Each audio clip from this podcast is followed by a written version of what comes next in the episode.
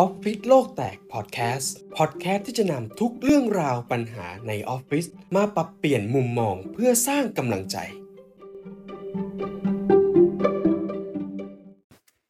สวัสดีครับยินดีต้อนรับเข้าสู่ออฟฟิศโลกแตกพอดแคสต์ อี พี ที่สองนะครับผมวันนี้นะครับเราก็อยู่กับคุณวีนะครับที่จะมาพูดคุยแล้วก็แบ่งปันเรื่องราวแล้วก็ประสบการณ์ต่างๆนะครับเดี๋ยวให้พี่วีแนะนำตัวเองก่อนเลยค่ะก็วีนะคะก็เป็นเอ่อ service manager ของร้านอาหารแห่งหนึ่งในกรุงเทพค่ะครับผมในฐานะที่พี่วีเป็นคนที่ต้องดูแลองค์กรดูแลลูกน้องอย่างเงี้ยเคยเจอประสบการณ์ที่แบบว่า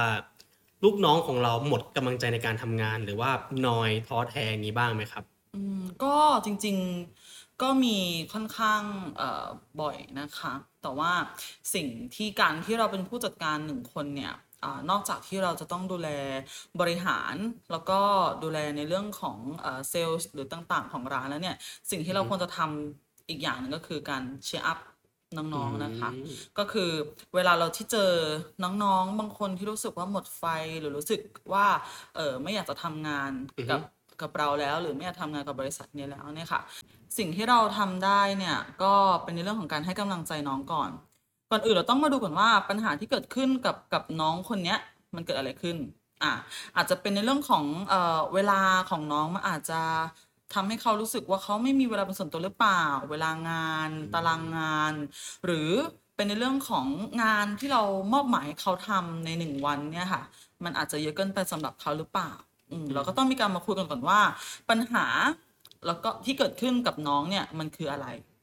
อ่ะทีเนี้ยเราอ่ะก็ต้องอ่ะพอเรารู้ถึงปัญหาปุ๊บเราแก้ปัญหาตรงนั้นอ่ะจบไปปุ๊บสิ่งที่เราจะทำได้ต่อมาก็คือเป็นการให้กำลังใจเขาอ่าชี้นำในเรื่องของเป้าหมายของเขาว่าการที่เขาจะอยู่ที่นี่ต่ออ่ะมันจะมีผลดีต่อเขาอย่างไรอย่างบางคนอย่างเงี้ยค่ะก็อย่างที่วีเจอเนี่ยก็น้องอ่ะบางทียังเรียนไม่จบแต่ว่าน้องมีการทำงานอ่ากับบริษัทแห่งนี้มาค่อนข้างที่จะนานเป็น full time ใช่ไหมเป็นอ่าเป็น full time ค่ะแต่ว่าระหว่างนี้น้องก็จะมีการเรียนด้วยด้วยค่ะอ่า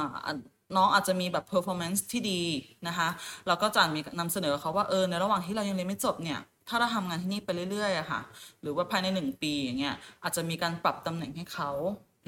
สิ่งที่ได้จากการปรับตำแหน่งก็คืออะไรหนึ่งเรื่องเงินสองเรื่องของเวลามันทำให้เขาอ่ะได้ผลดีต่อการที่เขาอยู่ที่นี่ต่อ oh. นอกจากที่ได้ตำแหน่งแล้วการที่เขาเรียนจบไปปุ๊บเขามีตำแหน่งเขาอาจจะสามารถไปต่อยอดต่อองค์กรอื่น mm-hmm. หรือภายในองค์กรได้ดียิ่งขึ้นค่ะ oh. เหมือนเป็นการที่เราแชร์ความคิดบวกให้กับน้องเขาเป็นการที่จะเชียร์อัพขึ้นมาอย่างนี้ใช่ไหมใช่ค่ะใช่ค่ะก็จริงๆการเป็นผู้จัดการเนี่ยค่ะเราจะต้องมีความมีทัศนคติทัศนคติที่ดี mm-hmm. ต่อองค์กร mm-hmm. ให้มากกว่าอ่าคนอื่นหรือให้มากกว่าอ่าที่ควรจะเป็น mm-hmm. นะคะเพราะว่าหนึ่งการที่เราอ่ามีทัศนคติทัศนคติที่ดีต่อองค์กรเนี่ย mm-hmm. ค่ะอ่ามันจะทำให้เราอ่ะสามารถส่งสิ่งเนี้ย